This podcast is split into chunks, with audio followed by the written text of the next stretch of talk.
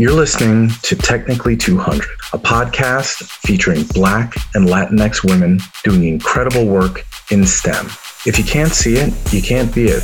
It's a common phrase used to describe how a lack of exposure to certain fields and professionals can be a limiting factor in a person's life. This is something I've witnessed myself, and I'm sure many of you have as well. Think of the current job that you're in. Now, think of how early on in life you may have heard of this role even existing.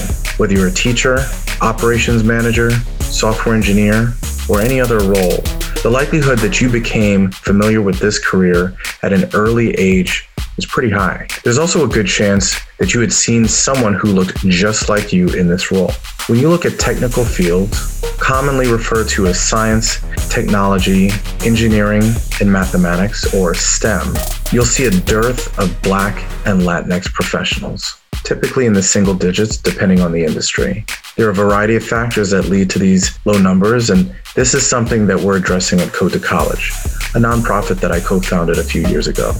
But one of those factors is the lack of access and visibility that youth have those Black and Latinx professionals. This is particularly true about Black and Latinx women in STEM. Technically 200 is all about shining a light on those Black and Latinx women who are doing incredible work in STEM fields. Whether engineers, pilots, or software developers, you'll be hearing about the challenges they've overcome, the successes they've achieved, what keeps them going, and how we can all be inspired by their great work. My name is Matt Stevenson, and I can't wait for you to tune in to Technically 200, a podcast about Black and Latinx women in STEM. New episodes drop every Thursday.